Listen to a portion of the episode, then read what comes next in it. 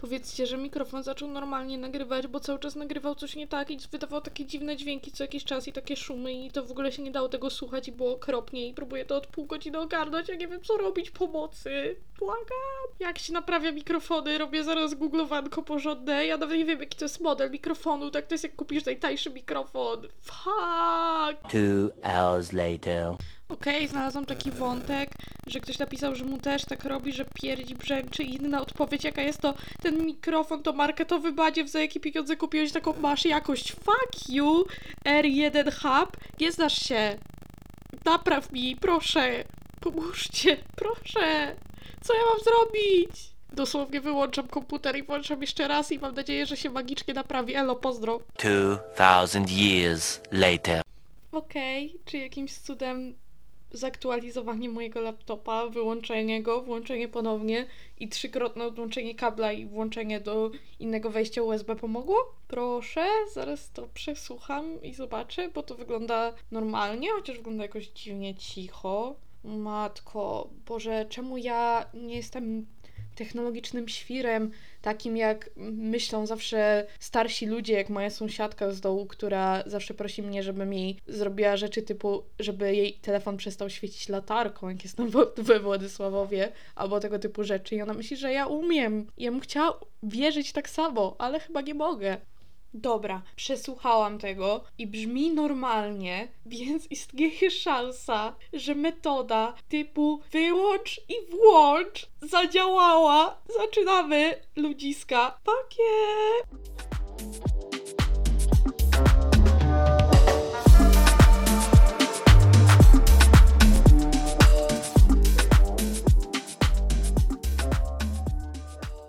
Okej, nagrywam swój głos na głośni, w sensie na mikrofonie z laptopa, więc jest na pewno okropny, ale słyszę, że w niektórych momentach stuka i brzęczy. I'm so sorry, ale jak to wycinam, to w ogóle sens traci, więc się musicie męczyć z tym stukotem i brzęczeniem, a nie mam ze sobą mikrofonu nawet, żeby to nagrać jeszcze raz.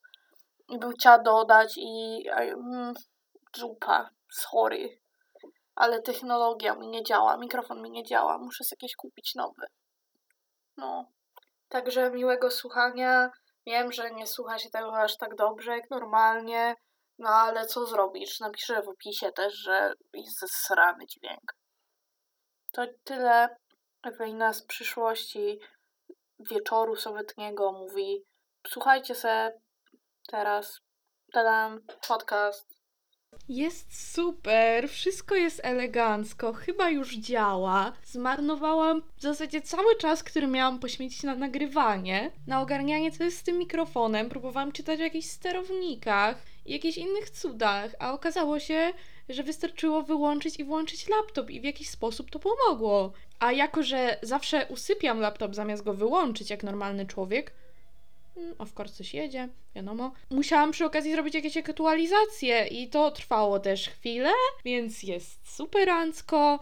Za godzinę i 5 minut muszę jechać do domu, bo jest Wielkanoc. Chciałam zrobić e, cudowny wstęp o stonerki Jankle Osi i Oliwki Brazil. I to zrobię i tak. Może nie zdążę powiedzieć o wszystkim, co zaplanowałam, ale pogadajmy o stonerkach. Nie jestem pewna, czy opowiadałam szczegółowo tą historię, ale byłam kiedyś największym hejterem Jankle Osi. Może dramatycznie powiedziałam największym hejterem, po prostu bardzo nie lubiłam szklanek. Jak była faza na szklanki, moi znajomi puszczali szklanki, miałam takie weźcie, nie lubię tego, przełączcie, tak jak mam aktualnie z Edem Sheeranem. I okazało się, że kiedy zobaczyłam Jankle Osię na żywo i nalała Belweder do mojej gęby, zrozumiałam, że jest spoko mordą i od tamtego czasu obserwuję ją na Instagramie, słucham sobie jej twórczości i jestem wielką fanką piosenki Stonerki aktualnie. Słucham jej w zasadzie codziennie. Znam cały tekst na pamięć. Uważam, że wszyscy powinni. I jest taka strona Genius. Pewnie kojarzycie. To jest taka strona, która ma dużo filmików takich na YouTubie, że ludzie na żółtym, takim żarowiastym, żółtym tle opowiadają o tym, jakie znaczenie ma ich piosenka. I też na stronę możecie wejść i tam jest zawsze napisany tekst piosenki i przy okazji są jakieś dopiski, jakieś adnotacje do niektórych fragmentów, które na przykład wiecie, metafora, nawiązanie do czegoś, nawiązanie do jakiejś sytuacji i do piosenki Stonerki również jest wiele nawiązań, jakichś tam właśnie adnotacji. I chciałabym tylko przeczytać Wam adnotację do zwrotki Jan Kleosi, przepraszam, do zwrotki Oliwki Brazil, czyli zwrotki drugiej. Zaraz będę cytować, zaraz będę rapować. Nie, po prostu przeczytam wam tekst i przeczytam wam te adnotacje, bo no nie wiem, mnie rozbawiły i stwierdziłam, że zamiast zacząć porządnie ten podcast, to najpierw przedstawię wam to, a później powiem, o czym będziemy rozmawiać. To tak, zaczynamy. Zwrotka druga. Oliwka Brazil. Pozdrawiamy każdą dobrą mordę, oprócz tej, która zjadła torbę. Ha. I tutaj mamy, dziękujemy y, Geniusowi za wytłumaczenie nam tekstu, oprócz tej, która zjadła torbę. Mianowicie, już wam mówię o co chodzi. Wszystkim, którzy się zastanawiali. Oliwka Brazil nie pozdrawia lasek, które nadużywają mefedronu lub substancji pochodnych.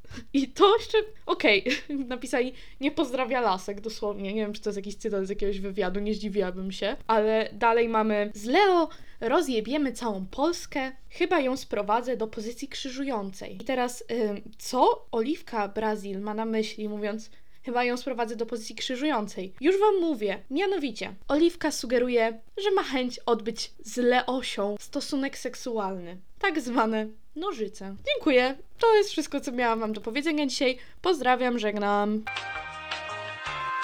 Nie no, żartuję, nie jest to koniec, wiadomo, ale przez tą całą sytuację z tym mikrofonem, szczerze mówiąc, czuję się tak wybita z flow totalnie z tego, co planowałam mówić. O, i teraz dzwoni do mnie moja mama, więc dziękuję bardzo za to. ZW, odbieram od Lucy. Okej, wychodzi na to, że wszystkie znaki na niebie i ziemi sugerują mi, że nie powinnam nagrywać tego podcastu. Istnieje dlatego szansa, że będzie to najgorszy podcast w historii już 11-epizodowej podcastu pod tytułem Sytuacja awaryjna. Ale jeśli go słuchacie, to możecie mi napisać później w komentarzu. Nie, nie da się napisać komentarza nigdzie, gdzie dodaję podcast. Yy, możecie napisać do mnie w DM-ach na Instagramie, że był to najgorszy epizod i że jest okropnie. Ale mimo wszystko spróbuję. Jeśli dźwięk naprawdę będzie dokuczał dalej, to prawdopodobnie się wstrzymam i nagram, nie wiem, znowu za tydzień czy coś, bo ilość czasu, którą posiadam aktualnie jest dosyć ograniczona. Nie wiem, co się dzieje, jest już połowa kwietnia, naprawdę nie mam pojęcia, jak to jest możliwe. Ale dobra, przejdźmy do tego, o czym będziemy dzisiaj rozmawiać. A mówiąc, o czym będziemy rozmawiać, mam na myśli, o czym będę mówić ja sama do siebie w pustym pokoju, w pustym mieszkaniu. To tak, będzie szybki update sytuacji z Willem Smithem i Oscarami, o której bardzo krótko wspominałam w poprzednim epizodzie i stwierdziłam, że warto by było do tego nawiązać jeszcze. O Wenecji, o szczurach i o wężach. Coś o Wielkanocy. Wiecie, jesteśmy w Polsce, wypadałoby nawiązać do tego, że jest Wielkanoc. Też przez Wielkanoc jadę do domu i też jestem bardzo podekscytowana sałatką jarzynową, bo naprawdę mam ochotę na sałatkę jarzynową. Jest to piękne uczucie. Polecam je wszystkim. I polecam sałatkę jarzynową wszystkim też oczywiście. I co tu jeszcze mamy dalej? Hmm, hmm, hmm. Jezu, rozmarzałam się o tej sałatce i tym bardziej nie wiem już o czym mówiłam. Dalej, sprzedałam wam parę porad o podróżowaniu we, do Włoszech, do Włoch, do Włoszech. O nie, miałam to sprawdzić i wygooglować, żeby nie brzmieć jak debil. Czy znowu zrobię pauzę? Tak. Wydaje mi się, że już w ogóle to kiedyś googlowałam, ale tak. Od razu wielka informacja turystyczna włoska. To tak, uwaga, uwaga. Poprawna wersja. Dokąd jadę, czyli dopełniacz, do Włoch. Do. Do Włoszech, nej, nej. To jest źle. Tak nie mówimy. I przykład zdania: Mój brat właśnie przeprowadził się z rodziną do Włoch. Dalej, poprawna wersja gdzie jestem, czyli miejscownik we Włoszech. Przez wiele lat mieszkałem we Włoszech. Poprawna wersja gdzie jestem, yy, gdzie jestem, gdy mowa o dzielnicy Warszawy lub wsi w Polsce, we Włoszech. Czyli, żeby to podsumować, do Włoch, we Włoszech, a ja zrobię Wam poradnik o tym, jak zachowywać, jak jesteśmy we Włoszech i pojedziemy do Włoch, bo jak wiadomo, jedna podróż robi z ciebie turystę, ale dwie to już stały bywalec, a ja byłam już drugi raz w ciągu 365 dni i też całej reszty mojego życia też drugi raz, więc y, opowiem Wam co nieco o tym, co ja uważam, co pewnie nie jest prawdą, a jako sytuację awaryjną przedstawię Wam historię mojego największego strachu. A, jeszcze o, jeśli chodzi o Wielkanoc, to porozmawiamy o nowym albumie Sanach, którego jakby co jeszcze nie słuchałam, ale jest wielkanocno-sanachowa drama. A, i zapauzowałam, bo stwierdziłam, że teraz będzie intro, a intro już było przecież i jak patrzę, to już gadam od dobrych paru minut. To tak, od czego by tu zacząć? Myślę, że zaczniemy od wygooglowania, jakie polskie filmy dostały nagrody Węże, czyli nagrody za najgorsze filmy. I tutaj mamy pierwszy artykuł, pomyślelibyście, mm, kto dostał. A tu mamy Węże 2022. Skandaliczny żart na temat Doroty Wellman podczas gali wręczenia antynagród. No i y, węże ogólnie, całe te nagrody, bo w sumie to nie powiedziałam wam, co to jest tak do końca, tak nawet wcale. To jest odpowiednik Malin w Stanach, czyli nagród dla najgorszych filmów, które są zawsze. Ej, jak to dostał Maliny? Nieważne, tego nie googlujemy dzisiaj, to sprawdzimy najwyżej w następnym epizodzie. Ale w każdym razie węże. Węże to są nagrody, które daje nie wiem kto. No nie wiem, nie będziemy tego sprawdzać, whatever. Jesteśmy ignorantami tutaj. Yy, I te nagrody dostają najgorsze filmy polskie pod jakimiś różnymi względami wybrane przez kogoś tam. O, dobra, już zaraz wam powiem, bo przeczytamy sobie po prostu artykuł Radio Z. Węże to filmowe antynagrody przyznawane przez Popkulturową Akademię Wszystkiego. A, teraz już wiem, czemu nie wiedziałam, kto przyznaje te nagrody, bo chyba taki trochę nikt. W każdym razie ta Akademia cała Wszystkiego przyznaje w kategoriach takich jak najgorsza reżyseria, najgorsza rola, żenująca scena czy najgorszy plakat. W tym roku rekordzistą pod względem nominacji był Patryk Wega, pewnie nie pierwszy, nie ostatni raz, który ostatecznie wyszedł z tego obronną ręką, a statuetkami zachwycić się musieli inni. Statuetki polskich antynagród filmowych zostały wręczone w środowy wieczór, ale to nie same nagrody przyciągnęły sporą uwagę. Podczas uroczystej gali odbywały się m.in. występy stand-uperów, którzy, choć nie konkurowali o żadną antynagrodę, wykazali się żenująco niskim poczuciem humoru. Mmm, ktoś tutaj umie troszkę szpilę wbić w Radio Z, podoba mi się to. Jeden z żartów, i tutaj cudzysłów jest postawiony, żartów, wyjątkowo nie spodobał się wielu komentującym. I uwaga, to jaki to był żart? Podczas środowej gali Węże 2022 na scenie pojawił się Mateusz Szelest. Stand-uper pogratulował Jackowi Bellerowi, który był nominowany do Węży za scenę seksu z knurem w weselu Wojciecha Smarzowskiego. Dodając do tego żart na żenującym poziomie. Chciałbym złożyć wielkie gratulacje na ręce Jacka Bellera, szczególnie za odwagę. Ja bym się na przykład nie odważył zagrać w scenie eretycznej z Dorotą Wellman. O nie! Czułam, że to może być ten żart. O, o, a, ale mnie zamroziło. Mm, no, not cool. Mm. No i widzicie, od razu się zaczęło niemiło. Miało być miło, miał być naprawdę... Okej, okay, dobra, czytam dalej. Powiedział Szelest. Po chwili ciszy komik stwierdził, że żart wymaga doprecyzowania. Chodzi mi o ten gwałt świni. Tak, dodał. Niestety widownia na te słowa zareagowała milczeniem, a poziom zażenowania sięgnął zenitu. Ja nie powiedziałabym, że niestety widownia tak zareagowała, bo jest to... Wow, ale to nie było zabawne. W ogóle jeszcze jakby to był roast Doroty Wellman, to nadal byłoby to bardzo niefajne, ale takie losowy żart na gali, co przechodzimy zaraz do Oscarów, jeśli chodzi o losowe żarty na gali, to no matko, co to jest w ogóle za stand-uper? Nie chcę mi się tego sprawdzać, plus yy, ja nie jestem żadnym znawcą stand-uperów, jak był Roast Freeza, to na mnie wszyscy ci ludzie oprócz Sochy, tak się nazywał, ten co był ostatni i Gargamela byli totalnymi randomami, no nie ma czym się chwalić, po prostu stwierdzam fakt. Dlatego nie będę tego nawet szukać. Jeśli go znacie, to nie polecajcie go nikomu, nie pozdrawiam go. Jakbyście go kiedyś spotkali, to go kurwa nie pozdrawiam.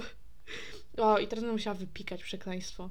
Ech, no cóż. Dobra. Kto tu, dobra, kto został nominowany i kto tu wygrał? Jak ten... Ściema po polsku wygrała Wielki Wąż. Nie wiem, co to za film. Reżyserii Mariusza Pujszo. Wow, czemu się nastawiałam w ogóle, że będę znała te filmy? Ja nawet słabo wiedziałam, jakie filmy są do Oscarów nominowane, a co dopiero do jakichś węży. Jakie widziałam film? Widziałam to Wesele Smarzowskiego, ale obstawiam, że zbyt wiele nagród takich mu nie groziło, bo był to całkiem dobry film, który mnie zainspirował do tego dosłownie od dnia, w którym go obejrzałam, nie jem mięsa i nie zjadłam żadnego mięsa od tamtego czasu. No, oczywiście, tak jak mówiłam, po polsku nie zjadłam żadnego mięsa, bo jak byłam w Wenecji, to zjadłam ośmiornicę. Przepraszam cię, ośmiornica. Ale dalej. Najgorszy scenariusz, ściema po polsku. Najgorsza reżyseria, ściema po polsku. Na, dalej. Najgorsza rola żeńska, Małgorzata Korzuchowska, Wyszyński, Zemsta czy Przebaczenie. Nie wiem, co to za film. Najgorsza rola męska, Mariusz Pujszo, czyli chłop, który reżyserował to. Ściema po polsku. Występ poniżej talentu. Andrzej Grabowski, Pitbull. O, tego pana znam nawet. Dalej. Najgorszy duet. Piotr Adamczyk i Mariusz Pujszo w artykule na kultura.onet.pl napisali Piotr Adamczuk, ale domyślam się, że chodzi o Piotra Adamczyka. No chyba, że jest jakiś aktor Piotr Adamczuk, wtedy sorry. Ściema po polsku. Żenująca scena. Scena seksu. Magnezja i tam gra Borys Szyc w tej scenie. Okej. Okay. Najgorszy przekład tytułu zagranicznego. Piotruś Pan i Alicja z Krainy Czarów. I było to przetłumaczenie tytułu Come Away, czyli fantazja poniosła. A jakie są jeszcze? O, dobra. Przeczytamy sobie, jakie były propozycje jeszcze. No, to ta propozycja, którą ja bym sama miała, bo sama widziałam ten film i rozbawiło mnie tłumaczenie tego tytułu. Jest to film Freaky, który był o dziewczynie, to był horror, o dziewczynie, która się zamieniła ciałem z seryjnym mordercą, że wiecie, ona obudziła się, nie pamiętam jaki był kontekst za bardzo tego i nie chcę też spoilerować, w ciele tego seryjnego zabójcy, który uciekł chyba z więzienia, z jakiegoś psychiatryka czy z czegoś, a on się obudził w jej ciele i ten tytuł Freaky nawiązuje do filmu Freaky Friday, który był filmem z Lindsay Lohan z jakiegoś chyba tam 2003 roku, coś koło tego, początek 2000 w każdym razie. I to był film, w którym Lindsay Lohan, w sensie jej postać, zamienia się ciałem ze swoją matką i muszą coś tam zrobić, żeby zrozumieć się chyba nawzajem. Taki wiecie, teen 2000, trochę komedia, trochę romans, wiecie, takie tam. To tytuł Freaky zamienili na Piękna i Rzeźnik. Moim zdaniem to zasłużyło na wygraną. Dalej mamy Cwaniaki z Hollywood. To było tłumaczenie The Comeback Trail. Mamy jeszcze Miłość na przekór wszystkim. I to jest film Running for Grace, ale nie wiem co to za film, więc dalej mamy Najgorszy teledysk. Ten film Wyszyński wygrał. Najgorszy plakat Wyszyński. I to wszystko, więc nie widziałam żadnego z tych filmów i nominowanych, i które dostały nagrody. No właśnie oprócz tej Freaky, ale no raczej tego nie liczymy jako to, że widziałam jakiś film. Bo ja, no ja tak słabo, ostatnio w ogóle bardzo mało oglądam, jeśli chodzi o koncept tutaj mojego polecania wam filmów często. W tym przez te dwa tygodnie nie widziałam dosłownie żadnego filmu. Wydaje mi się, no serio, nie widziałam żadnego filmu, więc nie mogę wam nic polecić. Wczoraj myślałam, hmm, czy jest coś takiego jak zna te filmy wielkanocne, a nawet tego nie poszukałam, bo byłam cały czas zajęta, ciągle coś robiłam i nie ogarnęłam tego, naprawdę.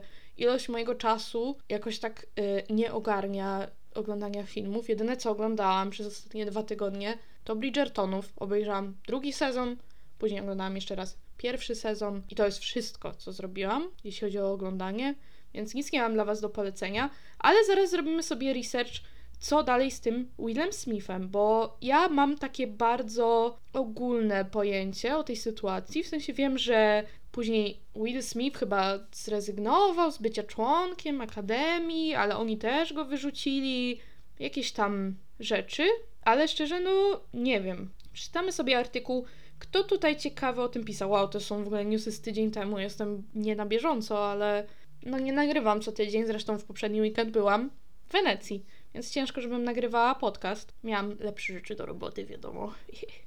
o, to było durne. Okej, okay. przeczytamy sobie na Vogue'u. Myślę, że to tak brzmi dosyć legitnie. I mamy tytuł. Will Smith ukarany dziesięcioletnim zakazem uczestniczenia w Oscarach. Akademia Filmowa nie odebrała Willowi Smithowi statuetki Oscara, ale znalazła inny sposób na to, by ukarać... No właśnie, mam przecież dostał Oscara wtedy. To jest dziwne. By ukarać go za spoliczkowanie Chrisa Rocka na scenie. Aktor otrzymał 10-letni zakaz wstępu na gale oraz inne eventy organizowane przez Akademię. Smith, jak napisał w oświadczeniu, decyzję przyjmuje z szacunkiem i pokorą. No i nie milknął echa tego wydarzenia, a dostał nagrodę za film King Richard, Zwycięska Rodzina. Jest to film o rodzinie Seren Williams i też o niej. Ten King Richard to jest chyba jej ojciec. Ale no nieważne. W sensie ważne, ale ja nie wiem. Co tutaj mamy za informacje? Członkowie Amerykańskiej Akademii Sztuki i Wiedzy Filmowej, którzy zwołali specjalne posiedzenie w tej sprawie, podjęli decyzję, że nie odbiorą statuetki Smithowi, ale zabronią mu uczestnictwa w jakichkolwiek wydarzeniach i czemu wyskakuje mi reklama Vogue naprawdę i programach Akademii osobiście i wirtualnie przez 10 lat, licząc od 8 kwietnia 2022 roku. Sam aktor oświadczył, że decyzję tę przyjmuje z pokorą. Serio, to jest wszystko. Dosłownie to, co przeczytałam w pierwszym zdaniu, to powtórzyli to drugi raz i to jest cały artykuł. Love that for me. No to wiemy tyle. Ja chciałam po prostu sprostować, bo w poprzednim epizodzie powiedziałam żart typu, że coś jest zerowe, jak konsekwencje, które poniósł Will Smith za uderzenie Chrisa Rocka i też y, zastanawiałam się chwilkę, czy to się wydarzyło ze względu na to, że to było zaplanowane. Jak wiecie, były te akcje, że ojej, daliśmy złej typiarze nagrodę Miss Universe, czy Miss czegoś tam, wiecie, takie mm, ale pomyłka, o kurczę, to ale sytuacja, nikt tego nie zaplanował, ale wydaje mi się, że wychodzi na to, że to serio się wydarzyło, w sensie, że Will Smith po prostu stwierdził, że uderzy Chrisa Rocka. To jest moje sprostowanie. Jak widać na naszych galach mówi się niefajne żarty, na amerykańskich galach się mówi niefajne żarty. Domyślam się, że do Doroty Wellman nie było na widowni tego stand-upu, w sensie tej dawania tych nagród i tego stand-upu podczas tego dawania nagród, ale domyślam się, że przez to też, że wszystkie te media pisały o tym, to ona to widziała. Obstawiam, że pani Dorota Wellman przez całe życie zmaga się z tego typu niewybrednymi komentarzami wynikającymi z tego, że ludzie uważają, że mają prawo komentować Twój wygląd i Twoją wagę, zwłaszcza jeśli jesteś nie w bardzo standardowych wymiarach, powiedzmy. Zresztą, jak jesteś w standardowych też, to jest jakby chyba znany fakt, że po prostu ludzie stwierdzają, że kiedy nieważne, czy jesteś osobą znaną, czy nie, to mają z jakiegoś powodu prawo komentować Twój wygląd i zachowywać się tak, jakbyś co najmniej Ty nie widział w lustrze, jak wyglądasz. Jakby, o, okej, okay, dziękuję za informację, nie zauważyłam, że jestem otyła. Gdyby tylko miała lustro i oczy i wiedziała o tym, ale no, dzięki temu, że powiedziałeś to na głos, jestem teraz świadoma tego i na pewno teraz stwierdzę, że muszę coś z tym zmienić, bo przecież wiadomo, że trzeba się zmieniać i dopasowywać do tego, co ludzie mówią. Więc nie pozdrawiam tego stand-upera, bo nie pierwszy i nie ostatni pewnie próbował zrobić tego typu żart z pani Doroty Wellman, a ona się wydaje bardzo miłą osobą. Moja mama lubi oglądać Dzień, do Dzień Dobry TVN, o tak, tak, ta wersja się nazywa, się ta TVN-owa wersja śniadaniówki takiej porannej. Nie wiem, czy ona dalej to tam prowadzi z tym bardzo wysokim typem, jak się z Prokopem? Nie z tym, co chciał być prezydentem, ale był też Mam Talent? No to, to jest Prokop, nie? O, Marcin Prokop. No to ona z Prokopem prowadziła, to może dalej prowadzi. Pamiętam, że wydawała się spoko mordeczką. Dlatego pozdrawiamy tutaj Dorotę Wellman, wszystkich fanów Doroty Wellman. Nie pozdrawiamy tego stand-upera, który nawet już nie wiem jak się nazywał, ale myślę, że nie warto się uczyć w ogóle jak on się nazywał. Był pewnie kolejnym randomowym, białym dziadem, który myśli, że jest zabawny, bo potrafi obrażać kogoś w dosłownie sposób mówiąc, że o wow, uprawiałeś seks z grubą kobietą, a nie, to była świnia, uh, humorek, nie? Me mega jesteś zabawny, ziomek. Y, jak kiedyś będą organizować roast twój, to ja bym chciała wziąć w nim udział. Myślę, że, myślę, że bym się sprawdziła na roastie czyimś. Czuję, że, że dałabym ranę. Jakby ktoś mnie chciał na jakiś roast zaprosić kiedyś, to wiecie, hit me up, napiszcie do mnie. Jeśli to będzie roast tego typa, to już w ogóle najlepiej. Ja się przygotuję. Ja, ja zrobię research. Ja przygotuję żarty, wiecie, takie, że właśnie wykonywałam ruch taki, że wbierz nóż, nóż w serce. Po prostu morderstwo. Ten typ to obstawiam, że jest człowiek, który mówi, że jest miłym typem i miłym facetem, a później rzuca typiarze, z którą jest na randce, komentarz o tym, że no, mogłaby sobie deser darować, więc yy, mordo. Albo jest typem, który mówi, że no, kobiety w tych czasach nie lubią miłych mężczyzn. Ja jestem najmilszy na świecie, mam im tyle do zaoferowania, one i tak wybierają dupków, którzy siedzą w więzieniu. Nie, typie, nie masz nic do zaoferowania więcej. Mam nadzieję, że jeśli Ach, dobra, włączył mi się roast, przepraszam, a nawet nie pamiętam jak ten działek się nazywa, ale no spadaj na bambus, mordo, jakby nie jesteś zabawny. Teraz już w ogóle się wybijam z rytmu. Wybijam się z rytmu, że mam opowiadać o Wielkanocy i o Wenecji i o szczurach, bo mam ochotę po prostu z... zabordować kogoś i tyle. Muszę sobie zrobić przerwę, w sensie idę sobie kawę zrobić.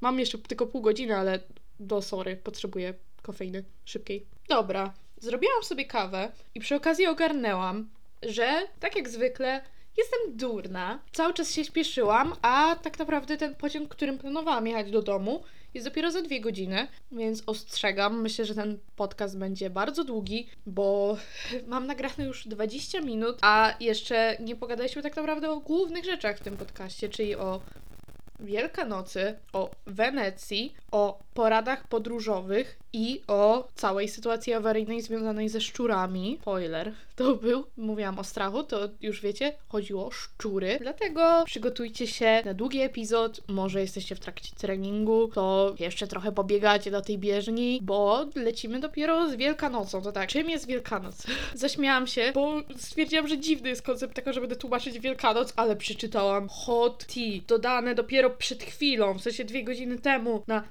socialnews.pl. Julia Kostera i Kacper Błoński zerwali. Nie wiedziałam o tym, a już wiem i zmontuję to dzisiaj i wy się też dowiecie. Ale wracając do Wielkanocy. Wielkanoc to, teraz mówię z głowy, katolickie święto, chrześcijańskie, katolickie, może jedno, może oba. Mm, I to jest święto tego, że Pan Jezus został ukrzyżowany i później ożył, w sensie zmartwychwstał i to się przesuwa z jakiegoś powodu, nie wiem jakiego, bo raz masz Wielkanoc szybciej, raz później, teraz jest chyba późno dosyć, bo jest w sumie blisko już majówki i się święci dzisiaj koszyczki, bo dzisiaj jest sobota. Piątek się nie robi nic, się idzie się chyba na tą na ukrzyżowania, odprawienie, ale też się nie, nie można, na przykład u mnie w domu było oglądać telewizji i tak dalej, obydwoje moi dziadkowie żyli i z nimi mieszkałam. I z tym jest związana moja wielkanocna, wielkopiątkowa trauma, którą się z wami podzielę bo jest to coś, co wryło się tak mocno w moją psychikę, że ja po prostu pamiętam każdą sekundę tego momentu. Jest to moja trauma związana z przestrzeganiem tych takich, wiecie, katolickich zasad u mnie w domu za dzieciaka. Jest rok najprawdopodobniej 2008. Widzieliście Chociaż nie wiem, czy to jest możliwe, że to był 2008, możliwe, że to był 2009 i wtedy cały wstęp o y, życiu obojga moich dziadków się nie zgadza, bo moja babcia wtedy już by nie żyła, jeśli to był 2009. A może wtedy nawet i 2010. Whatever. Fakty, kiedy zmarli moi dziadkowie nie mają znaczenia w tej historii, więc w każdym razie jest rok między 2008 a 2010. Jesteście małą Eweliną, która bardzo lubię oglądać Disney Channel, do którego dostęp ma w sumie od niedawna, bo wcześniej miałam tylko Jetix, czy jak się nazywała, to taka telewizja, gdzie leciała aparatka i te sprawy, wiecie, tam starzy ludzie, moment. Kiedyś to była telewizja, nie? Teraz to nie ma. Ale w każdym razie Disney Channel. Jest taki film, możecie kojarzyć, Camp Rock. Camp Rock 1 dokładnie. I ja w tamtym momencie musiało być tak, że widziałam ten Camp Rock 1 no maksymalnie raz, no może dwa razy, co jest bardzo mało na taki film, na film Disney Channel, którego wiecie, piosenki leciały w przerwach między programami i tak dalej, że ekscytacja duża. Zresztą dalej uwielbiam Camp Rock, pierwszą i drugą część, jest cudowny. Jak te wszystkie takie filmy z wtedy, wiadomo, nostalgia. Właśnie Wielki Piątek wtedy leciał w telewizji na Disney Channel Camp Rock 1 i ja strasznie go chciałam zobaczyć. I skąd wiedziałam, że będzie leciał w telewizji? Z gazety z programem oczywiście. I widzę w gazecie z programem, że będzie leciał o jakieś, nie wiem, tam 18, 19, tak wiecie, wieczorkiem już bardziej, Camp Rock. I ja wiedziałam o tym, że u mnie w domu jest taka zasada, to jest chyba ogólnie przyjęta zasada, nie wiem, nie będę tam uderzałam mikrofon, proszę, nie psuj się. Yy, błagam cię, mikrofonie, kocham cię, działaj, współpracuj, wcale nie byłeś najtańszy. Mm, nie dlatego cię kupiłam, po prostu jesteś super. Dobra, Camprok. I leci ten Camprok i no zasada, że się nie ogląda telewizji, nie leci radio i tak dalej, nie ma rozrywki Wielki Piątek, bo Pan Jezus umarł. I dlatego ja czułam, że nie będę mogła obejrzeć tego Camproku, co nie? Ale bardzo chciałam. I pamiętam, że prosiłam moją, chyba moją mamę, albo no kogoś tam w każdym razie w domu, że czy mogę, nie będę oglądać, cały dzień nic nie będę oglądać, nie będę, nie będzie Zaki Cody, nie będzie powodzenia Charlie, nic nie będzie, tylko obejrzę sobie ten Camp Rock. Nie było, że w na kompie mogę obejrzeć. Ja nawet komputera wtedy nie miałam. A na pewno nie miałam Wi-Fi, bo moje Wi-Fi nazywa się Ewelinka 2013 i to jest od roku, w który, od którego mam internet. O, matko, było to już strasznie dawno temu, by the way. Ale no, nie dało się tak po prostu oglądać. Nie miałam płyty Camp Rocku. No, High School Musical na przykład dostałam któreś płyty na święta, ale Camp Rocku nie miałam. I tak bardzo chciałam obejrzeć. I co? Dostałam zakaz i kazali mi siedzieć na chacie i widziałam tylko na zegarze, jak już jest ta godzina, że się zaczyna ten kamprok. Wyobraźcie sobie, telewizor stoi przede mną, a nie mogłam go włączyć, bo bym miała przypał. I to była tak traumatyczna sytuacja. Pamiętam, że po prostu byłam dramatycznie załamana. Było mi tak przykro. Normalnie odczuwałam fizyczny ból, jak o tym myślałam. I teraz, jak o tym myślę, to po prostu widzę siebie wtedy. Ja byłam jakby wielką fanką Camproku, miałam koszulkę z Camproku, którą uwielbiałam, gdyby była w moim rozmiarze aktualnym, gdybym dalej ją posiadała, to bym chodziła w niej. Ona była classy, bardzo classy. Była z tą, w sensie postacią Demi Lovato, Michi, jak y, śpiewa tą ostateczną piosenkę i to było takie, wiecie, mocarna koszulka. I co, nie pozwolili mi oglądać. I to jest moje główne skojarzenie z Wielkanocą. Z całym tym, no macie Wielki Piątek, Wielka Sobota, Wielka Niedziela, ta, ta, tararara, wiadomo. A co oprócz tego się dzieje w Wielkanoc i jakie tam mam dla Was rzeczy do opowiedzenia o Wielkanocy? Je się śniadanie z rodziną, je się białą kiełbasę z chrzanem, a jako, że to są pierwsze święta wielkanocne, kiedy nie jem mięsa, to kupiłam sobie wege białą kiełbasę. Mam nadzieję, że będzie dobra. Za dwa tygodnie, jeśli będę o tym pamiętać. Ej, za dwa tygodnie? Nie będzie mnie za dwa tygodnie. W następnym epizodzie, jeśli będę pamiętać, to opowiem Wam, czy była dobra. Mam nadzieję, że będzie dobra. Nie będę takim, wiecie, odludem na imprezie, rodzinnej imprezie, na śniadaniu rodzinnym, bo będę mogła sobie zjeść białą kiełbasę, swoją prywatną przyjdę i powiem cześć, podgrzejcie mi tą, nie będę jadła tej waszej, proszę. Więc je się białą kiełbasę, je się jarzynową, i je się ciasto, no i właśnie święci się koszyczek. Czemu powiedziałam to tak dziwnie, nie wiem. I co? Chyba nie wiem, co jeszcze się robi w Wielkanoc. Wielkanoc jest takim święto, nie świętem dla mnie. Jednak Boże Narodzenie ma dużo, dużo, dużo większą oprawę, tą całościową. Jest też też aspekt y, Bożego Narodzenia bardziej taki związany z takim bardzo komercyjnym, kapitalistycznym klimatem tego święta aktualnym. Wiecie, dużo rzeczy się kupuje na właśnie Boże Narodzenie, a na Wielkanoc w sumie się kupuje tylko jedzenie. Przynajmniej u mnie raczej nie ma takiej tradycji, że się daje jakieś prezenty na Wielkanoc. Wiem, że czasem się robi tak, że właśnie jest poszukiwanie jajek, że można tam w ogródku coś znaleźć i widziałam właśnie, tylko oczywiście zapomniałam o tym, bo nagrywałam teraz podcast, w sensie próbowałam naprawić mikrofon, że studio tatuażu w Sopocie zrobiło taką akcję, że można było znaleźć vouchery na terenie Sopotu i planowałam iść poszukać i nawet jeden był bardzo blisko mojej chaty, ale oczywiście zapomniałam o tym, jak to sprawdziłam już było po ptakach. No ale to są chyba takie tradycje wielkanocne, a poza tym jest chyba dosyć mało. No tydzień przed jest niedziela palmowa, to byłam wtedy jeszcze w Wenecji, to widziałam ludzi z palemkami, w sensie takimi zielonymi bardziej gałązkami, bo u nas to macie bardziej takie kolorowe palemki, takie ala słomiane. Nie wiem z czego one są, ale no tak wyglądają kinda słomianie. A poza tym, no, koszyczek, wiadomo. No i w niedzielę jest to śniadanie. O, jest śmigus dyngus przecież! Że się wodą polewa. Śmigus dyngus jest cool. Śmigus dyngus jest chyba dosyć takim polskim konceptem, z tego co wiem, ale mogę się mylić, jak zwykle sprzedaje fakty niesprawdzone. Zaraz to sprawdzę, nie będę już nawet pauzować, bo ilość pauzowania w tym epizodzie przerasta wszystko. Śmigus Dingus. Nazwa jest gigakoksiarska ogólnie. Śmigus Dingus. To jest dobra zabawa, polewa się ludzi wodą. Jak byłam mała, to mój wujek mnie wrzucał zawsze do wanny i polewał po prostu prysznicem. I to nie było aż takie fajne, ale poza tym było spoko można było się na placu zabaw sobie pobiegać i jak było akurat ciepło, to już w ogóle było super. Pamiętam, że był taki rok, że w Śmigus Dyngus się rzucałam śnieżkami z kimś, bo było po prostu jakieś minus 10 stopni i kupa śniegu. A teraz też, no, na razie nie wygląda jakby miało być kupa śniegu, ale wiecie jak to wygląda. Różniaście. No i co tu piszą? Poniedziałek wielkanocny to drugi dzień świąt zmartwychwstania. Z tym wiąże się tradycja śmigusa dyngusa. Choć śmigus dyngus to kiedyś dwa odrębne obyczaje, praktykowane były jednego dnia, czyli typowa rzecz z praktykami jakimiś takimi ludowymi, związanymi z jakimi tamkolwiek formami katolicyzmu i tak dalej, to zwykle wynikają z tego, że było jakieś takie, Jezu, jak to się mówi? Pogańskie, jakiś zwyczaj albo jakieś właśnie takie święto i połączyli to z świętem katolickim powiedzieli, o patrzcie, nasze święto. Ale dobra, nieważne. Ja tu w ogóle nie chcę zabrzmieć jako jakaś osoba negatywnie nastawiona do religii jakiejkolwiek.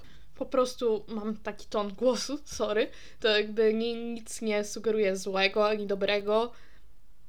Ja obchodzę te święta w taki sposób, że po prostu jadę do domu i zjem sobie śniadanie z rodziną i traktuję to jako po prostu spotkanie z rodziną, ale to nie ma znaczenia tutaj. Rozmawiamy o religiach sytuacji awaryjnej. Na razie. Nie no, serio, jakby to by było dziwne. Możemy kiedyś o jakiejś sekcie albo kulcie, bo mam totalną fazę od już bardzo długiego czasu. Zresztą po tym, jak oglądałam Midsommar i się strasznie nim jarałam, to mo- mogliście się domyślić, że lubię takie klimaty. Ale co tu mamy? Jak wiadomo, Wielkanoc to święto ruchome, którego data zmienia się każdego roku, zupełnie inaczej niż w przypadku Bożego Narodzenia. To oznacza, że data Wielkiej Niedzieli oraz poniedziałku wielkanocnego zmienia się na przestrzeni lat. A czytam artykuł na wydarzenia.interia.pl, by the way. Święta wielkanocne wypadają najczęściej w marcu. No właśnie, czyli dobrze mówiłam, że teraz jest jakoś późno. Jednak w tym roku przypadają one na połowę kwietnia. Kiedy wypada Wielkanoc? Bla, bla, bla. Ale y, kto pyta? Miał być o śmigus dyngus. O, pierwsze wzmianki o zwyczaju śmigus dyngus pochodzą z XV wieku. Lekcja historii w sytuacji awaryjnej. Szykujcie się. Pierwotnie były to jednak dwa osobne święta. Dyngusem nazywano datek, który w poniedziałek wielkanocny przekazywała gospodynie, przekazywały gospodynie mężczyznom. Ci w ten dzień odwiedzali sąsiadów i składali życzenia. W zamian mogli liczyć na podarunek w postaci jaj, wędlin czy pieczywa. Ale z jakiej paki prezenty były? Rozumiem. Śmigus to obyczaj polewania się wodą w poniedziałek wielkanocny. No właśnie. Stąd też nazwa lany poniedziałek. Wodą ochlapywano panny ku czci płodności, a kolejnego dnia we wtorek miał miejsce rewanż i młode kobiety mogły odpłacić się mężczyznom. Wierzono, że dziewczyna, która w śmigus dyngus wróci do domu przemoczona, szybko wyjdzie za mąż. No tak, to chyba zawsze o to chodziło w końcu w tych tradycjach, nie? Typu w Andrzejki, jak przelewasz wosk, to tam może być literka i to znaczy, że to jest pierwsze imię twojego przyszłego męża, albo układa się buty i ta, która pierwsza chyba postawi przy jakby drzwiach, to będzie brała ślub pierwsza. Są takie klimaty, nie? Czy tam na ślubie rzucasz kwiatami, u, to ty się będziesz hajtać. To często to wszystko jest związane z tym, kto pierwszy weźmie ślub i kiedy weźmiesz ślub. To jest zabawne dosyć. Tak, z perspektywy człowieka żyjącego w 2022 roku, ale okej. I dalej. Nieoblana panna była zdenerwowana i zaniepokojona, gdyż oznaczało to brak zainteresowania ze strony miejscowych kawalerów. A, czyli mogłeś, czyli to taka bajera, wiecie, takie podchody, że cię polał typ w śmingusa dyngusa, a ty mu odpowiedziałaś w wtorek, to znaczy, że jest jakaś bajera, spoko, rozumiem koncept. Oprócz wykorzystywania święta śmigus dyngus jako okazji do flirtowania, zwyczaj ma korzenie pogańskie, jak już obstawiałam, i wiąże się z radością po odejściu zimy oraz z obrzędami mającymi zapewnić urodzę i płodność. Słowianie, dla których przyroda była niezwykle ważna, żegnali w ten sposób zimę i cieszyli się z nadejścia wiosny. To co, przeczytamy sobie jeszcze szybko, jakie są inne zwyczaje w poniedziałek, ten lany poniedziałek, to jeszcze możecie coś u siebie w rodzince wprowadzić, jeśli akurat jakimś cudem przesłuchacie tego od razu, a jak nie, to chociaż się czegoś ciekawego dowiemy, a powiedziałam, że pogadam o Wielkanocy, a na razie więcej gadam o Kamprogu niż o Wielkanocy, więc czytamy dalej.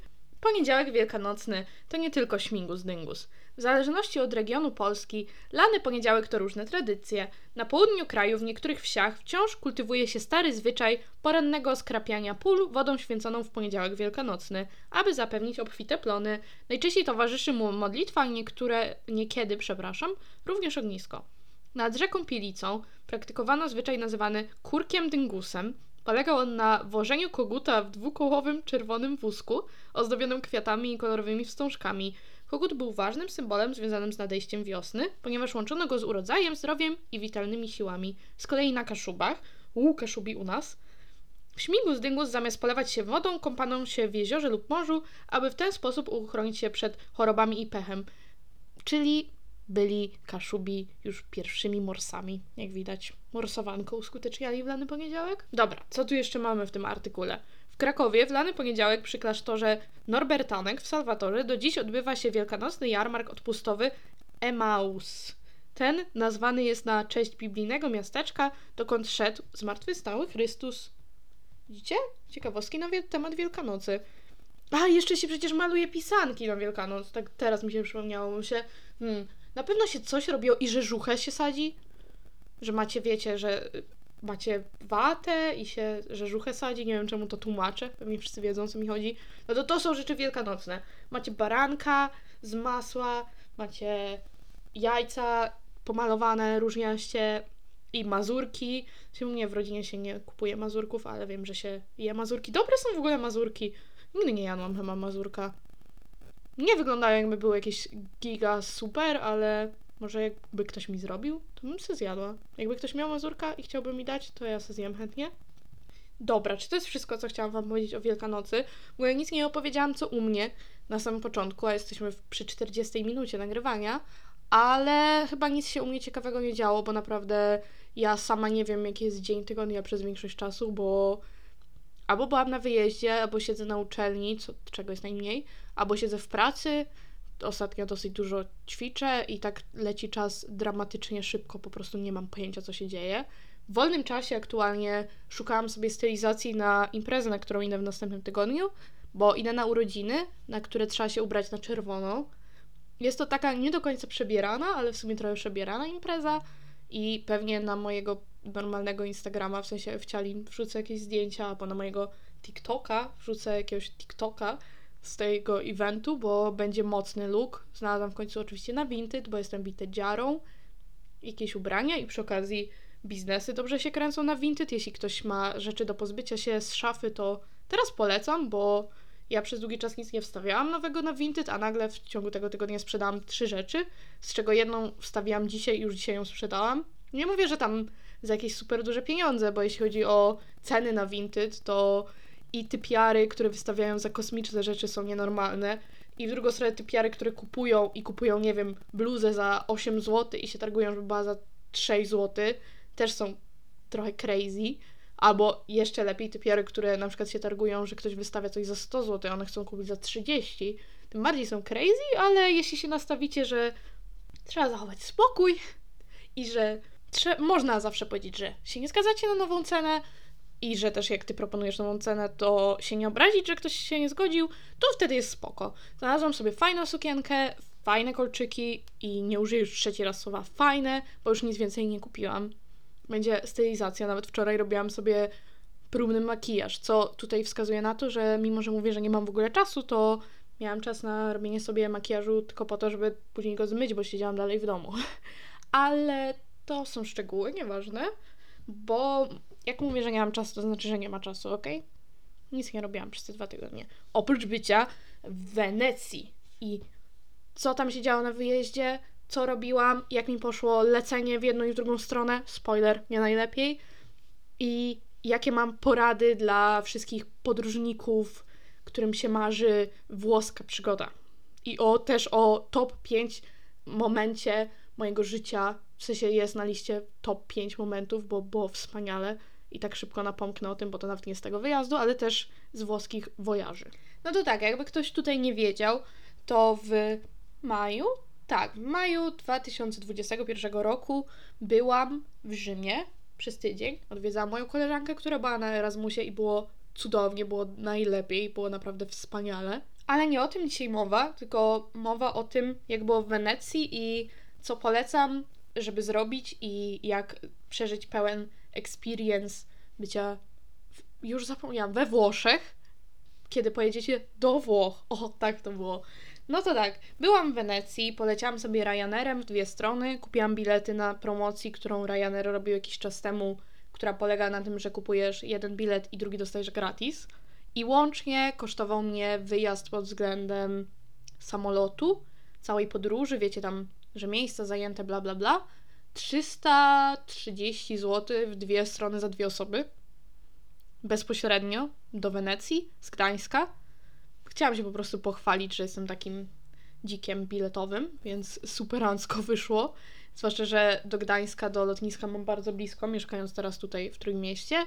I na lotnisko Wenecja, Marco Polo do miejsca, w którym spałam, też było spoko połączenie, pomijając fakt, że kosztował bilet 8 euro na komunikację miejską i jest, z tego co czytałam, jednym z najdroższych biletów komunikacji miejskiej w ogóle ever.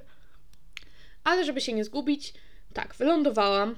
Po tym jak miałam opóźnienie, bo uwaga, były korki w niebie. Dosłownie panowie przez, w sensie pan y, samolociarz, pan pilot, przez mikrofonik powiedział: No, siema, są korki w niebie, w Wenecji za dużo samolotów tam lata i nie pozwolą nam wylądować, więc posiedzimy sobie jeszcze trochę w Gdańsku, ok?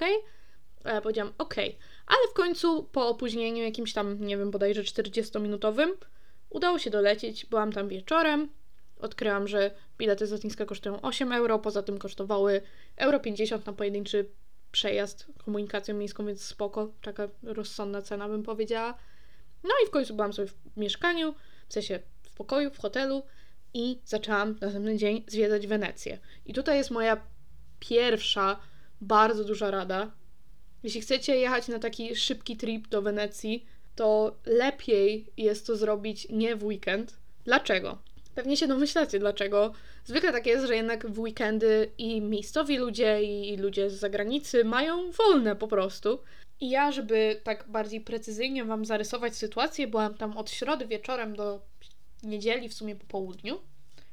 Więc stwierdziłyśmy, że czwartek to jest idealny dzień, żeby pojechać zwiedzać tą część Wenecji, powiedzmy, na wodzie. Bo Wenecja wygląda tak, nie wiem czy wiecie, o zaraz mi się laptop rozładuje, ajajaj. Dobra, laptop podłączony. To tak, nie wiem czy wiecie, no Wenecja wygląda tak, że część Wenecji jest na lądzie, połączona jakby bezpośrednio z całą resztą włoskich terenów, ale część to właśnie taka znana z tych kanałów, że są gondole, gdzie nie można wjechać ani rowerem, ani niczym na kółkach, gdzie nie ma komunikacji żadnej miejskiej, że nie ma autobusów i tak dalej, jest na osobnych wyspach. Tam jest ich bardzo sporo, które właśnie są połączone ze sobą przez mosty i tam są te kanały i tak dalej. No to tak, w czwartek płynęłyśmy do tej części, w sensie popłynęłyśmy, dojechałyśmy po prostu pociągiem, bo są tory i jest jakby parking na samochody i ludzie tam podjeżdżają samochodami po prostu zostawiają je po tej stronie jeszcze lądowej i wtedy się przechodzi na tą stronę wodną. I tak, y, w czwartek było tam sporo ludzi mimo wszystko. Nie ma teraz sezonu, no byłam na początku kwietnia, trafiłam na fajną pogodę, było jakieś 18 stopni na plusie przez większość czasu, więc idealnie w sumie do zwiedzania. Ale mimo wszystko, no wiecie jak jest, ludzie często jednak podróżują w okresie takim bardziej czerwiec, wrzesień, to jest takie chyba pik turystyczny w większości miejsc, no może pomijając jakieś, gdzie jest giga gorąco wtedy, więc yy, no było sporo ludzi, ale dało się na spokojnie chodzić. No pomijając tam te miejsca, gdzie jest najwięcej turystów, nie będę nam wchodzić w szczegóły, wejdźcie sobie w jakiś poradnik tam turystyczny, ale jest parę takich placów i paru miejsc po prostu w tej Wenecji, gdzie jest najwięcej ludzi, ale kiedy się odeszło tak naprawdę dwie uliczki dalej, których uliczek jest po prostu nieskończona ilość i możecie tam krążyć i chodzić i myślicie, że jesteście na drugim końcu, okazuje się, że wcale nie, to w czwartek dało się naprawdę tak zatracić tam pod względem, że po prostu nie było tłumów ludzi. Ja byłam jednym z tych turystów, więc nie mogę narzekać na ilość turystów, ale w sobotę, jak pojechałam drugi raz, żeby no nie dało się wszystkiego zobaczyć w jeden dzień totalnie, to wróciłam w sobotę i ilość ludzi w sobotę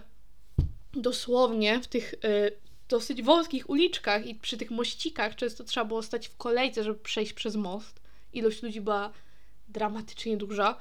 Już wtedy, wtedy słyszałam też dużo więcej Polaków, ale też dużo Włochów. No ogólnie dużo, dużo różnych narodowości, przeróżnych. I jeśli naprawdę macie możliwość pojechać w jakiś dzień w środku tygodnia, to polecam serdecznie, bo ta ilość ludzi trochę jednak przyćmiewa urok tego wszystkiego i myślę też, że ta ilość ludzi może mieć wpływ na kolejną rzecz, o której chciałam porozmawiać, czyli o tym, jak się przemieszczać właśnie w Wenecji. Jak wygląda kwestia transportu publicznego, bo tak jak wspomniałam, no nie ma tam w ogóle opcji i prawa jeździć żaden samochód, ani żaden rower, ani żadne tego typu rzeczy. I mówimy też o rzeczach typu policja jest na wodzie, widziałam policję na wodzie, yy, karetki są na wodzie, straż pożarna jest na wodzie i nawet yy, miałam okazję, to chyba nie jest dobre słowo, no ale po prostu widziałam pogrzeb niechcący, w sensie przechodziłam po prostu uliczką i z tej uliczki jakby szła procesja z trumną i zanosili też trumnę na wodę, bo no nie ma opcji inaczej przetransportować czegokolwiek. Są śmieciarki na wodzie, wszystko jest na wodzie, jakby nie ma opcji w ogóle, że coś jest na kółkach. Więc czy jest tam w ogóle jakiś transport publiczny? To jest bardzo dobre pytanie. Dziękuję Wejna, że je zadałaś. Jest transport publiczny, nazywa się Vaporetto. To są takie buso-tramwaje, różnie widziałam to nazywane. Takie po prostu publiczne łódki na wodzie. Macie normalnie przystanki, macie różne stacje na różnych wyspach. Krąży też to sobie wokół tego Grand Canal, Grand Canal, głównego kanału, który przechodzi przez środek tej Wenecji. I to jest jedyna forma transportu publicznego tam. I w ogóle jedyna forma transportu, tak jak powiedziałam. Oprócz tego macie na wodzie taksówki, które nie wiem ile kosztują, ale obstawiam, że bardzo dużo. I macie też właśnie gondole, które kosztują kosmiczną cenę, bo kosztują 80 euro za osobę za pół godziny. Więc to jest po prostu wow. I jeśli ja bym miała powiedzieć, czy warto płynąć gondolą, to nie wiem, bo oczywiście nie płynęłam. Kupiłam bilety za 300 zł, dwie strony za dwie osoby, czego się spodziewacie. I jestem też w Polsce i mieszkam w Polsce i zarabiam w złotówkach, ale jeśli bym jakimś cudem zwizualizujemy sobie, że byłoby mnie stać na to, to wydaje mi się, że miałabym coś takiego, że nie było to warte swoich pieniędzy. Ludzie nie wyglądali jakby się jakoś mega super bawili w większości, a te gondole wyglądają bardzo ładnie z góry. Polecam serdecznie. Więc cena Vaporetto jest dosyć wysoka. Cena Vaporetto za jedno przepłynięcie jest 7,50 euro. No mówię 7,50, no, no 7 euro 50 eurocentów, wiadomo. Bilet na 24 godziny kosztuje 20 euro i na ten bilet na 24 godziny wchodzą też później autobusy, i tam tramwaje i wszystko, komunikacja miejska tam w tej części niewodnej, więc y, jest to całkiem dobry deal i jeśli planujecie kiedy się wybrać do Wenecji, to zdecydowanie warto zainwestować do 20 euro w ten bilet, bo dzięki temu będziecie mogli z tej głównej wyspy przepłynąć się do Lido. To jest y, wyspa taka plażowa. No nie był sezon teraz na plażowanie, no ale jest to wyspa plażowa, byłam tam bardzo ładnie, zupełnie inny klimat. Możecie też wtedy popłynąć na wyspy Murano i Burano. Wyspa Murano jest znana ze swojego szkła i jest bardzo dużo miejsc, gdzie można pooglądać sobie te szkiełka i przy okazji pójść na kawę. Jest troszeczkę chyba taniej niż na tej głównej wyspie, chociaż nie jestem pewna, bo całościowo na tej Wenecji. Wenecji jest drogo. A Burano jest znane ze swoich takich mega kolorowych domków. Warto obejrzeć sobie chociaż zdjęcia na Google, po prostu wpisać Burano, na pewno wyskoczą. I dzięki temu biletowi za 20 euro jesteście w stanie przepłynąć w zasadzie wszędzie. Ta cała komunikacja jest dosyć często. Nie czekałam nigdy dłużej niż 10 minut tak naprawdę na to Vaporetto, dlatego ten bilet, no, to się opłaca zdecydowanie, zwłaszcza, że jeszcze wlicza się później bilet na autobus, czyli tam, jeśli trochę jeszcze pojedziecie autobusem, to już w ogóle wychodzi najlepiej. Wiem, że jest też bilet chyba trzydniowy, dwudniowy, siedmiodniowy, są jakieś takie kilkudniowe bilety. Wiadomo, tam sukcesywnie są coraz droższe oczywiście, ale jeśli ktoś zostaje dłużej, to też myślę, że się opłaca, bo te cena za pojedyncze przepłynięcie jest po prostu żartem. Nie jest to warte zdecydowanie tej ceny. Więc jeśli chodzi o tą komunikację miejską, co też ma wpływ na to, czemu lepiej pojechać w tygodniu, bo ilość tych wszystkich środków komunikacji nie zmienia się pod względem w środku tygodnia, a w weekend, co jest dużym błędem. W niedzielę, już właśnie ten ostatni dzień, kiedy chciałam wrócić do domu, w sensie, no już wrócić do domu, że do Polski, ale musiałam się najpierw dostać do centrum takiej dzielnicy, która się nazywa Mestre. To jest taka główna dzielnica, ta bardzo duża dzielnica, w której mieszka 200 tysięcy ludzi, ta na lądzie, nie na wodzie. I kiedy chciałam się dostać do Mestre, to da się jechać do Mestre z tego miejsca, gdzie spałam, pociągiem, który jedzie właśnie stricte do Wenecji. Na kolejne dwa pociągi, jak poszłam, nie dało się kupić biletu, bo była za duża ilość ludzi. Co w ogóle byłam w szoku, że na pociąg taki typu Regio robią taką opcję, że po prostu mówią sorry, nie możesz już kupić biletu, w automacie tak było, ale w kasie wydaje mi się, że też, że sorry, nie możesz kupić biletu, bo jest za dużo ludzi, więc zainteresowanie w weekendy jest mega duże. I jak widziałam te Vaporetto w sobotę i widziałam w jakich ścisku płyną ci ludzie i w jakim na pewno dyskomforcie, bo jednak taki ścisk no, nigdy nie jest komfortowy, to to jak ja mogłam sobie siedzieć w zasadzie za każdym razem jak płynęłam tym Vaporetto, było większym luksusem niż zdałam sobie z tego sprawę, co przemawia za moim argumentem, który już tutaj, w sensie za moją tezą, którą już tutaj podbudowałam, jakimiś argumentami, że jechanie w tygodniu to jest zdecydowanie plus. Pod względem tego, że chyba nie opłaca się do końca jechać w poniedziałek, bo są zamknięte jakieś muzea, ale też nie byłam, szczerze mówiąc, w żadnym muzeum na terenie tej Wenecji, Wenecji. Bo jak czytałam opinię, to tak w sumie nie wyglądało, że warto było ten czas, który miałam tam spędzić muzeum w środku, gdzie po prostu z zewnątrz robi takie wrażenie i każda ta alejka i te mosty i cały ten klimat robi takie wrażenie, że nie czułam potrzeby pójść do żadnego muzeum, przyznam się bez bicia. I to są moje rady. Poza tym moje rady, pijcie dużo aperolu, w sensie aperol spritz, drinka, bo jest tańszy niż u nas. Nie mówię w tej Wenecji, Wenecji, ale wszędzie indziej jest tańszy niż u nas. Pójdźcie do supermarketu i kupcie sobie jakieś sery i dżemy i truskawki i winogrona i takie tam, bo są też tańsze niż u nas i są giga dobre. I kupcie sobie puszkę coli albo Pepsi, bo też jest bardzo tania. Dosłownie jeśli chodzi o ceny, często rzeczy wychodzą porównywalnie do tego, co wychodzą u nas, co jest zaskakujące. Bo nie spodziewałbyś się tego, bo jednak ci ludzie zarabiają w euro i pewnie troszkę jest inna skala, ale może lepiej o tym nie rozmawiać tutaj, bo chcemy rozmawiać o miłych rzeczach, a nie o mniej miłych rzeczach. Dlatego, co jeszcze radzę, jeśli chodzi o wizytę na tam włoskie klimaty, żeby poczuć tą włoskość. To tak, jak szukacie restauracji, to po pierwsze nie na głównym placu, bo wiadomo, turyst, to turystyczne klimaty. I szukajcie restauracji, która ma sporo opinii, ale jak wejdziecie w te opinie, to przynajmniej połowa tych opinii to są opinie napisane po włosku. Co to oznacza, jeśli są opinie napisane po włosku? Oczywiście mówimy o opiniach pozytywnych, a nie o samych jedynkach. Jeśli jest dużo opinii po włosku, uderzyłam mikrofon znowu, Jezu, czemu ja tak gestykuluję? Jestem po prostu w włoskiej krwi, wiecie, gestykulacja. Dobra, nieważne. Co do tych opinii po włosku. Jeśli jest dużo opinii po włosku, piąteczek, to znaczy, że realnie prawdziwi Włosi chodzą do tych restauracji i dostaniecie tam naprawdę włoskie jedzenie. A chyba o to chodzi, kiedy jedziesz do obcego kraju, chcesz poznać jego kulturę nie w wersji turystycznej, bryloczkowej, plastikowej, tylko w wersji to jest to, to jest ta kultura. Konsumujemy ją.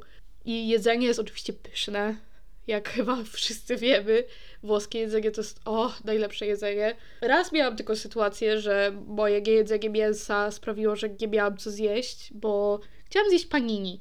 Marzyło mi się panini. Lubię panini. Panini jest spoko. Byłam w restauracji, gdzie, która się nazywa w ogóle Panini Evino, czy coś w tym stylu, czy Panini E Cafe, że dosłownie panini i coś tam. Panini chyba i, i wino.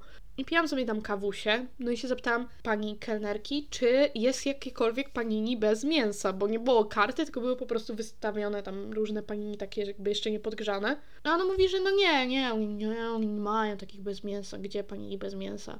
I to był minus jedyny, nie jedzenia mięsa, ale poza tym da się jeść bez mięsa i da się jeść prawdziwe włoskie jedzenie, wystarczy troszkę poszukać. Jest po prostu też bardzo dużo włoskich restauracji we Włoszech. Jakby ich kuchnia chyba jest taką u nich dalej bardzo jedzoną przez ludzi ich kultury, tak jak nie wiem, jesteśmy w Polsce i chcielibyśmy pójść na polską kuchnię, to najszybciej znajdziemy jakąś pierogarnię, ale chodzi takie polskie, polskie, to nie masz tak, że na, za każdym po prostu rogiem, gdzie masz restaurację, masz polską restaurację, a tam raczej bardzo duży odsetek restauracji są po prostu włoskie restauracje.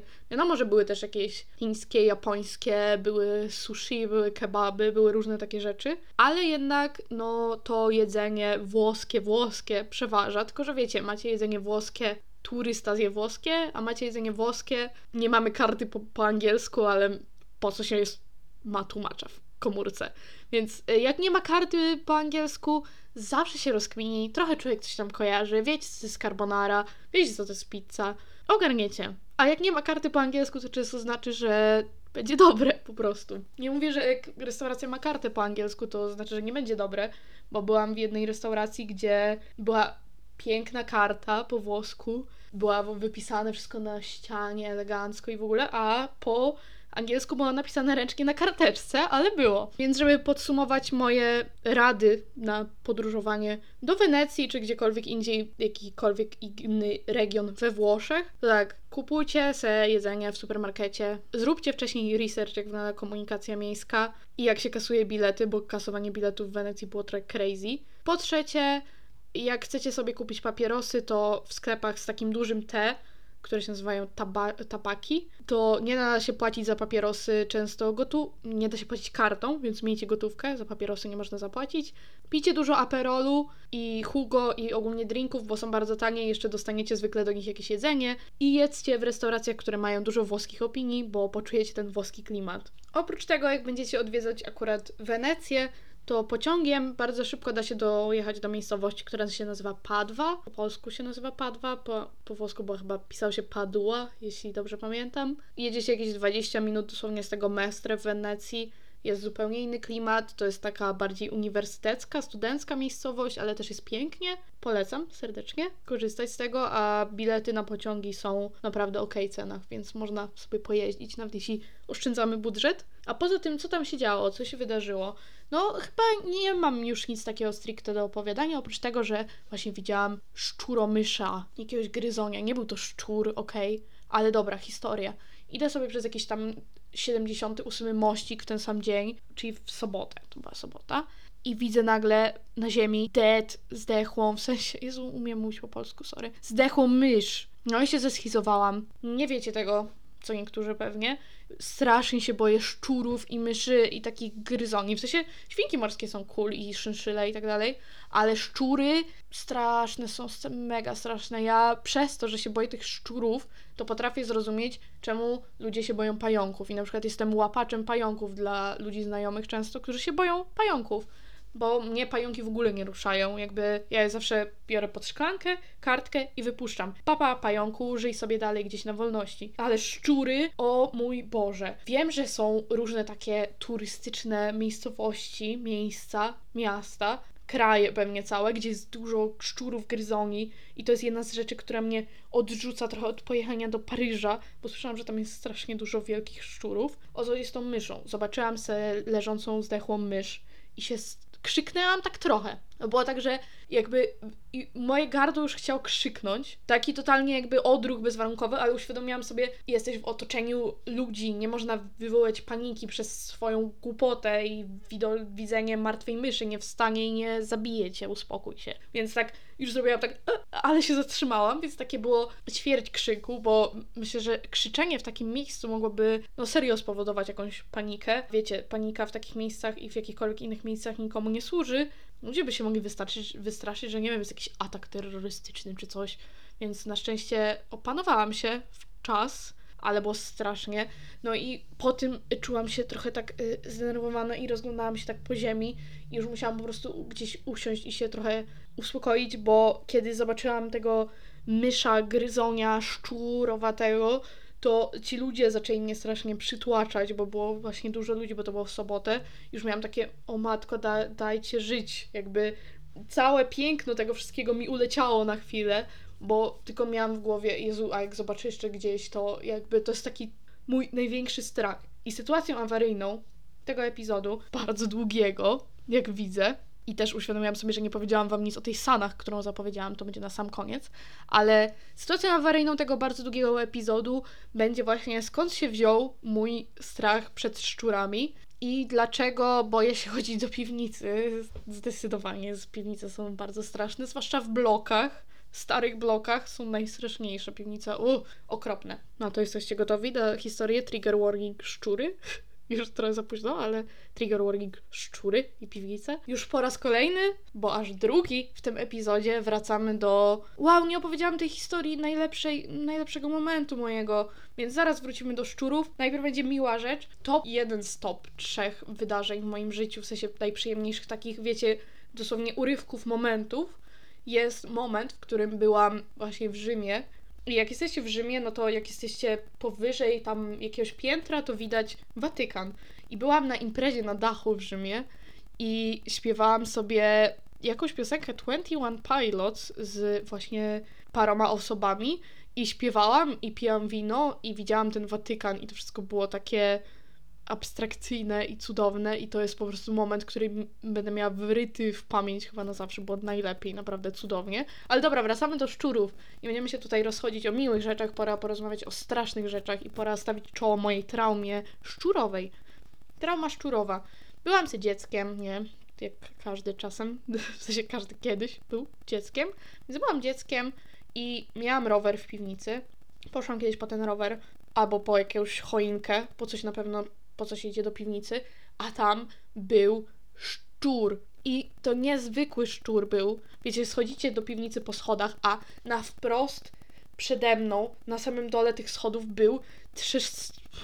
O, był trzęsący się, taki wiecie, z z pyska, szczur, który zjadł trutkę. I jak nawet jak teraz to opowiadam, to mnie aż skręca w środku, to było, o Jezu, to takie straszne. I po tym przez dobre parę lat nie szłam nigdy do piwnicy, po prostu nie zgadzałam się na to, nie było opcji. I w końcu po paru latach zaczęłam powoli przełamywać ten strach i chodzić z kimś do piwnicy. Po jakimś czasie, po kolejnych pewnie paru latach zaczęłam chodzić sama do piwnicy, bo właśnie tak jak mówiłam, miałam tam na przykład rower, albo jakieś tam ozdoby, słoiki i te sprawy. I co? Kiedyś w końcu poszłam sobie tak sama, już w ogóle wiecie, jakby przerobiony ten problem, ja już jakby chill. Zawsze odczuwałam lekki dyskomfort, jak wchodziłam do tej piwnicy, no ale to nie umywało się do tego, jak się kiedyś czułam. Wchodzę się, chillerka, nie? Wchodzę, idę po rower. Przy moim rowerze już stricte w mojej piwnicy leżał taki trochę wysuszony, zdechły szczur. Znowu! Drugi raz! Trafiłam! To było o! I wtedy stwierdziłam, nie.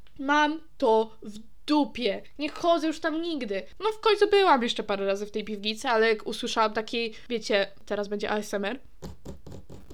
Wiecie, takie drapanie. Miałam takie Gie, wychodzę, żegnam. Nie, nie potrzebuję tego roweru, nie potrzebuję czegokolwiek, po co tam przyszłam. Pozdrawiam was wszystkich. Wychodzę z tej piwnicy. Jak zobaczyłam tego jakiegoś mysza, gryzonia zdechłego, było giga strasznie. Y, Zdechłe rzeczy też, w sensie zdechłe rzeczy, przepraszam. Zdechłe jakiekolwiek zwierzęta. Gdzieś widzę, wiecie, że jakiś ptaszek nieżywy. Już nie mówię, że kotek czy piesek, bo to już w ogóle. No ale jak jest coś nieżywego gdzieś, to mnie to bardzo, tak, mm, dyskomfort. A w połączeniu, że to był mysz, szczur czy cokolwiek, to już podwójnie najgorzej. Dlatego jechanie do miejsc, gdzie jest dużo jakichś takich szczurów, mnie strasznie stresuje pod tym względem. Naprawdę. Trauma szczurowa jest prawdziwa. Znam osobę, która się boi mega gołębi i wydaje mi się właśnie, że też to wynika z czegoś w stylu, że jak była za dzieciaka, to ją gołąb zaatakował, wiecie, albo ludzie, którzy mieszkali kiedyś na wsi, gęś na przykład zaatakowała i teraz się boją gęsi,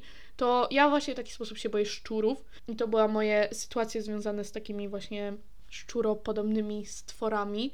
Myszki też creepy, nie? Ale szczury, jak ja wiem, że ludzie mają szczury jako zwierzętka, takie wiecie, że zwierzątków, to straszne. Przeraża mnie to fest ogólnie. O, też koncept tego, że ludzie mają węża i muszą... O! Ja aż mi ciary przychodzę, że muszą kupować te jakieś, wiecie, gryzonie, żeby go... Nie, mm. Mój kuzyn miał kiedyś chomika, ten chomik mnie nie ruszał. Nazywał się Piorun, ten chomik, i był spoko mordą. Ten chomik był grzeczny i fajny. Tylko chomiki są spoko. Wiem, że to jest durne, że niektórych gryzoni się boję, niektórych się nie boję. No ale to jest jakby zakute łbie moim zakodowane. Po prostu to nie jest świadoma sprawa, po prostu się fest boję szczurów. Więc jeśli ktoś ma szczura, to błagam was, nie mówcie mi o tym. Nie chcę wiedzieć, że macie szczura. To na sam koniec powiem to, o czym zapowiadałam, że powiem, czyli o dramie z Sanach. Ja nie będę tutaj mojej opinii o Sanach wyrażać, czy lubię, czy nie. Nie ma to znaczenia. Zobaczyłam po prostu, że Sanach wydała wczoraj album. Na Empiku pojawiły się jedynki pod tym albumem. I myślicie sobie, może słabej jakości jest ten album, może piosenki są słabe. Ciekawe, co ci ludzie uważają. I uwaga, opinie ludzi. Trochę smutne, że Sanach wydaje swoją jedną z najważniejszych płyt w tak smutny dzień. Nie czas na takie pierdoły, jak płyta Zuzanny. Wielki Piątek to nie czas, aby biegać po sklepach w poszukiwaniu uczty. To czas, w którym należy się wyciszyć i uspokoić. Szkoda, że ego Sanach jest tak wielkie, że tego nie dostrzega. Smutna buźka, napisał anonim. Kolejny komentarz. Wielki Piątek wydać płytę?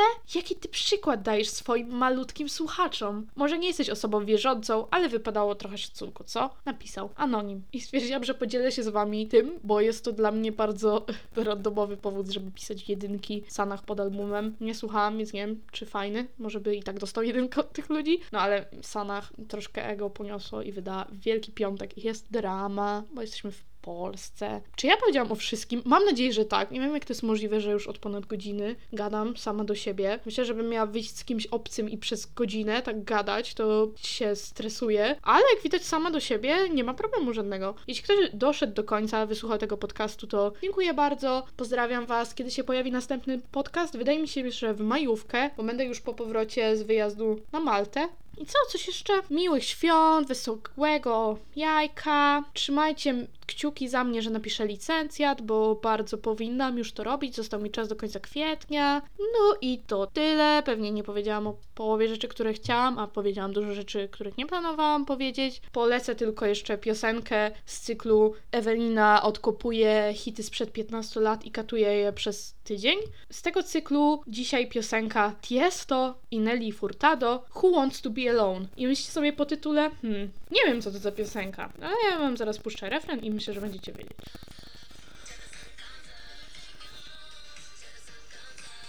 Słyszycie? A? Znacie, znacie? Ja znam. Pa!